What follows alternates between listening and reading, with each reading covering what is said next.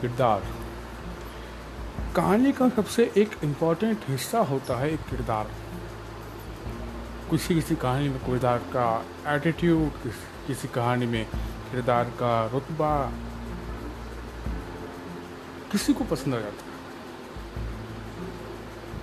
कुल मिला के माने तो एक किरदार ही है जो कहानी में जान डालता है। और इन्हीं किरदारों की हम बात करेंगे हमारे इस पॉडकास्ट में। आज की जो पहली कहानी है, यानी कि आज की जो कहानी है, वो एक ऐसे किरदार के ऊपर है, जिसने, जो कभी बिज़नेस सोचा भी नहीं था किसी ने, वो किया। तो बिना वक्त जाए कि आज की कहानी का कर शुरुआत करते हैं तो एक बिजनेसमैन होता है। आईटी कंपनी का ओनर उसका एक यंग लड़का होता है, बेटा, तकरीबन बीस बाईस साल का। इसको बहुत जुनून होता है कि वो अपने पिताजी का बिज़नेस टेक ओवर करेगा। उस किरदार की बात करें तो ये खुद में ही अपनी दुनिया में रहता था। अपने से कम स्टैंडर्ड वाले लोगों को ज़रा बर्दाश्त नहीं करता था। और एटीट्यूड मतलब अलग लेवल पे। और ये बात इसको इनहेरिट हुई थी, यानी कि अपने पिता से मिली थी। किसी बिज़नेस के सिलसिले में उसके पिता एक गाँव में, जहाँ पे बहुत ज़्यादा खेती होती थी, वहाँ पे क्योंकि उनके मतलब सिद्धार्थ जो उसके पिता थे उसके पिता की एक ज़मीन थी। तो वो सोचते हैं कि इस ज़मीन के आसपास वाली ज़मीन खरीद ली जाती है और इस पर एक फैक्ट्री बनाते हैं और अपना बिज़नेस एक्सपैंड करेंगे। केमिकल्स और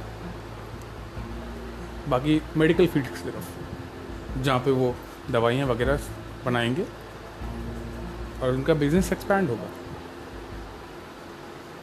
ये जब खबर मार्केट में आती है तो गाँव वाले बड़े नाराज़ हो जाते क्योंकि ना सिर्फ़ वहाँ खेत थे, वहाँ पे लोग भी रहा करते थे। और अगर ऐसा होता है, खेतों को ज़्यादा नुकसान होता और इन लोगों की रोज़ी रोटी पे ज़्यादा बनाते और इसी कारणवश, क्योंकि ये कंपनी बहुत ऊंचाइयों पे थी तो इस रिवोल्ट को न्यूज़ में बहुत बड़ा चढ़ा के दिखाया जाता है। जिसकी वजह से पब्लिक में भी उस कंपनी की इमेज थोड़ी बिगड़ रही थी। तो सिद्धार्थ, जो कि मतलब जो पिता थे, उनका एक एम्प्लॉय यानी कि पर्सनल असिस्टेंट उनको कहता है कि क्यों ना किसी ऐसे इंसान को भेजा जाए उन लोगों के बीच में, जो वहाँ रहे और उन लोगों की कमज़ोरी के बारे में पता चले, या फिर कोई ऐसी प्रॉब्लम हो जिसको वो सॉल्व कर सके। यानी कि अगर प्रॉब्लम सॉल्व कर दी तो जो अगेंस्ट हैं वो सारे सपोर्ट में आ जाएँगे। मुद्दे में दम था। तो इसी पर सोच विचार करते हुए सिद्धार्थ इस फैसले पे पहुँचे कि वो अपने बेटे आलोक को गाँव में भेजेंगे। अब आलोक, जैसा कि मैंने पहले ही कहा, उन लोगों में से था जो अपने नीचे वाले स्टैंडर्ड के लोगों को एक आँख भी नहीं दिखता था। ये ये बात सुनते ही उसकी मतलब हक्का बक्का रह गया वो, लेकिन अपने पिता की खुशी के लिए वो कुछ भी कर सकता था। इसलिए वो जाने की सोचता है। साथ में एक अपने दोस्त को भी ले जाता है जो मतलब हँसी मज़ाक बहुत ज़्यादा करता था।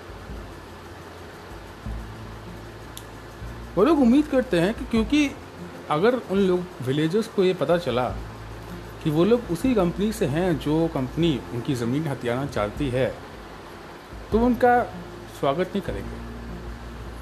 इनफैक्ट उन्हें भगा देंगे। आलोक, ये देख के हैरान रह जाता है कि जब वो अनजान थे, तब तो मतलब गाँव वालों ने उनका स्वागत किया और बहुत बढ़िया तरीके से स्वागत किया, मेहमान नवाजी बढ़िया की। लेकिन जब किसी एक इंसान की वजह से। यानी कि वहाँ पर जो ज़मींदार होता है, जिसकी वजह से लोग, जो किसान लोग होते हैं, वो पैसे लेते हैं ब्याज के पर और वापस ना करने पर उनको ज़मीन जल चली जाती है। वो उनको बताता है कि ये वही कंपनी है जो उनसे ज़मीन छीटना छीनना चाहती है। तो जब ये बताया जाता है तो उनकी उम्मीद थी कि मतलब अब गाँव वालों को बहुत गुस्सा आएगा, वो निकाल देंगे, लेकिन गाँव वाले ऐसे नहीं थे। उनके बर्ताव में ज़रा सा भी फ़र्क नहीं आया। ज़रा सा भी। जो पहले चल रहा था, वो वैसे ही चलता रहा था। इनफैक्ट अब तो चीज़ें और बढ़ गई थी, बढ़िया हो गई थी। गाँव वाले, क्योंकि अब उस कम, क्योंकि उनको पता था कि ये उसी कंपनी के मालिक का बेटा है तो उसके स्टैंडर्ड के हिसाब से, उनके स्टैंडर्ड को मैच करते करते कोशिश कर रहे थे कि मतलब उनको, उसको अपनापन महसूस हो उस गाँव में। तो हर चीज़ मुहैया कराई जा रही थी और वह, वो भी बहुत बढ़िया लेवल पे। आलोक, ये मतलब देख के मतलब थोड़ा सा हैरान रह जाता है क्योंकि अब तक की ज़िंदगी में उतना प्यार वो भी तब जब लोगों को पता हो शायद ये धोखा देगा ये ऐसा कैसे हो सकता है? फिर यही बात सोचते सोचते कुछ दिन निकल गए और आलोक ने ये नोटिस किया कि गाँव वाले की ज़िंदगी बहुत सिंपल थी। कोई फ़िक्र नहीं थी किसी बात की। अगर फ़िक्र थी तो चेहरे पर नहीं थी। कुछ ज़्यादा बड़ी नहीं थी। मतलब उन्हें आज के समय में इस पल में रहना आता है, जो कि वो तो आज तक कभी नहीं कर पाया था।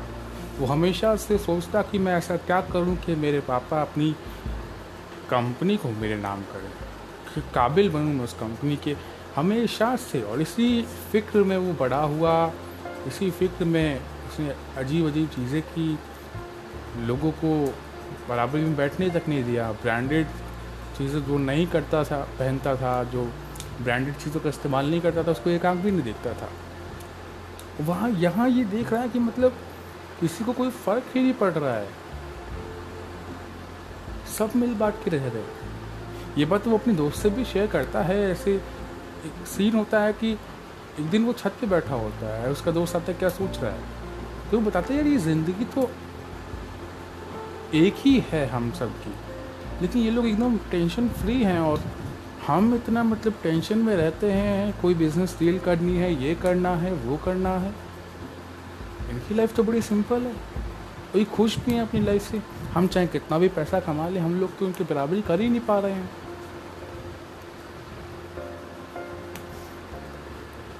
अगले दिन एक हादसा होता है जिसमें जो ज़मींदार गाँव वालों को बताता है कि वो उसी कंपनी के मालिक का बेटा है। वही ज़मींदार एक किसान से उसकी फ़सल ले जाता है, डांटता है, क्योंकि वो अपने बकाया पैसे नहीं दे पाया था।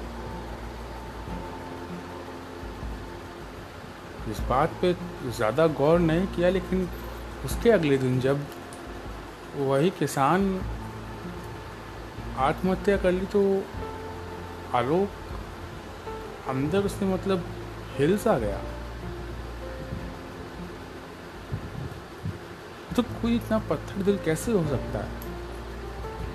कुछ समझ नहीं आ रहा था उसको। कुछ दिनों बाद जब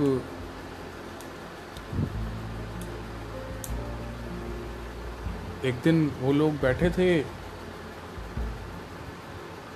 गाँव के सामने एक पेड़ था जिसके चबूतरे पे बैठे थे वो। तो वहाँ उसका दोस्त आलोक से कहता है कि अब सही वक्त है, उनको सच बता दिया जाए और उनसे पूछ लिया जाए कि ऐसी क्या, ऐसा क्या करें वो कि वो अपनी ज़मीन उन्हें दे दें, ताकि वो फैक्ट्री बना सके। वो पूछते हैं,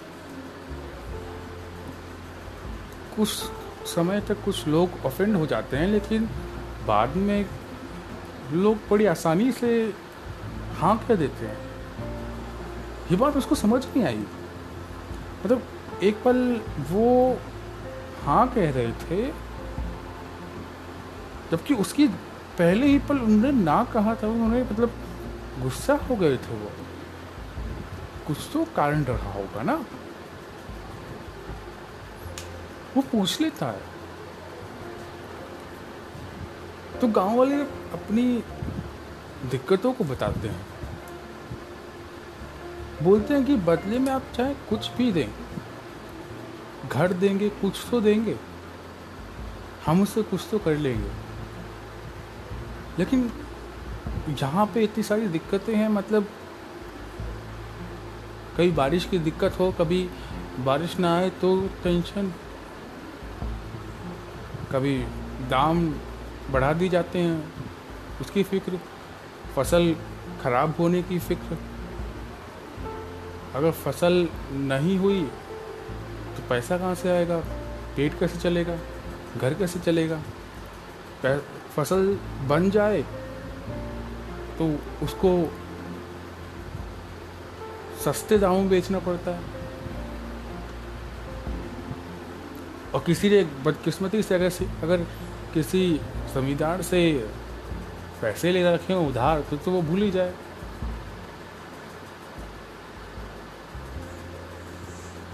वो कुछ देर शांत हो जाता है और वहाँ से चला जाता है। वापस अपने पिता के पास। कुछ दिनों बाद वो एक नया बिज़नेस चालू करता है, उसके पापा के साथ। हालाँकि इससे पहले उसके पिता से बात जब कर रहा था, वो वो थोड़े नाराज़ थे, लेकिन तो वो कहता है कि वो चीज़ों को अपनी तरह कर, अपनी तरफ़ से करना चाहता है। वो अपने पिता का नहीं, अपना खुद का बिज़नेस चालू करना चाहता है और खुद अपने बलबूते पे कुछ नया करना चाहता है। तो वो भी राज़ी हो जाते हैं। हालाँकि इसमें उनकी फैक्ट्री जा रही थी, उनका जो साइड बिज़नेस है वो जा रहा था, लेकिन वो साइड बिज़नेस भी वो उसके अगले जन्मदिन पर उसे ही गिफ्ट करने वाले थे। तो इससे बेहतर तोहफा क्या हो सकता था कि वो खुद का बिज़नेस चालू कर सके और उसमें उसके पिता उसको सपोर्ट कर और यही होता है। वो एक बिज़नेस चालू करता है, जिसमें वो किसानों से सही दामों पे सामान खरीदता है, फ़सल खरीदता है, उनसे नई नई ब्रांडेड चीज़ें बनाता है और ऊँचे दामों पर बेचता है। किसानों को भी अच्छा दाम मिल जाता है। और आलोक का बिज़नेस भी स्टार्ट हो जाता है। पर ऐसा कैसे कि इस कहानी में कोई विलन नहीं है? विलन का किरदार तो होना चाहिए। तो इस कहानी का विलन तब आता है, जब इस कंपनी की पहली किश्त, जो कि पहला कंसाइनमेंट फ़सलों का आने वाला था, जिसके बाद किसानों को उसकी पेमेंट मिलती वो बीच में से गायब हो जाता है।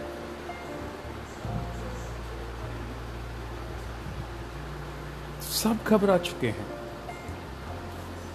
पहला बिज़नेस आलोक ने शुरू किया और पहले में ऐसा कुछ हो जाए मतलब उसने कभी सोचा नहीं था।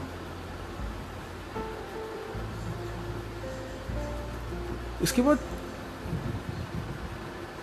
कहानी में थोड़ा पॉज आता है और कुछ देर बाद कहानी में कुछ ऐसा लिखा गया जिसको सोचकर आप तंग रह जाएँगे। कहानी में लिखा गया है कि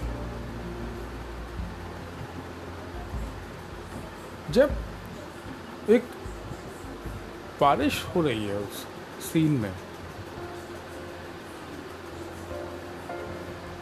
बारिश हो रही है और एक कार बहुत स्पीड से आती है।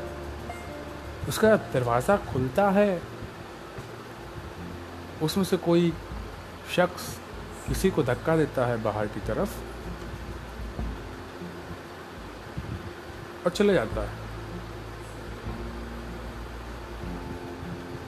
जब उस शख्स को ध्यान से देखा जाता है तो हमें समझ आता है कि उस कहानी का जो मेन हीरो मेन किरदार था, आलोक, ये वही है।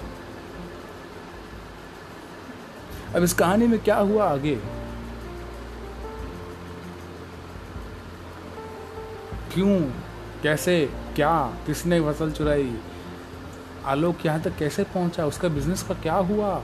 कौन था जिसने उसे मारा? इस सब अगर जानना है तो इस पॉडकास्ट को फॉलो कीजिए। सोच कर रहे हैं? थोड़ा शेयर भी कर दीजिएगा। अगर आप इस पॉडकास्ट को यूट्यूब पे सुन रहे हैं तो मेरी मानिए सब्सक्राइब कर लीजिए। क्योंकि तो कहानी अनेक हैं, किरदार अनेक हैं। बस मज़ा आता है बात करने में आपसे। फिर मिलेंगे।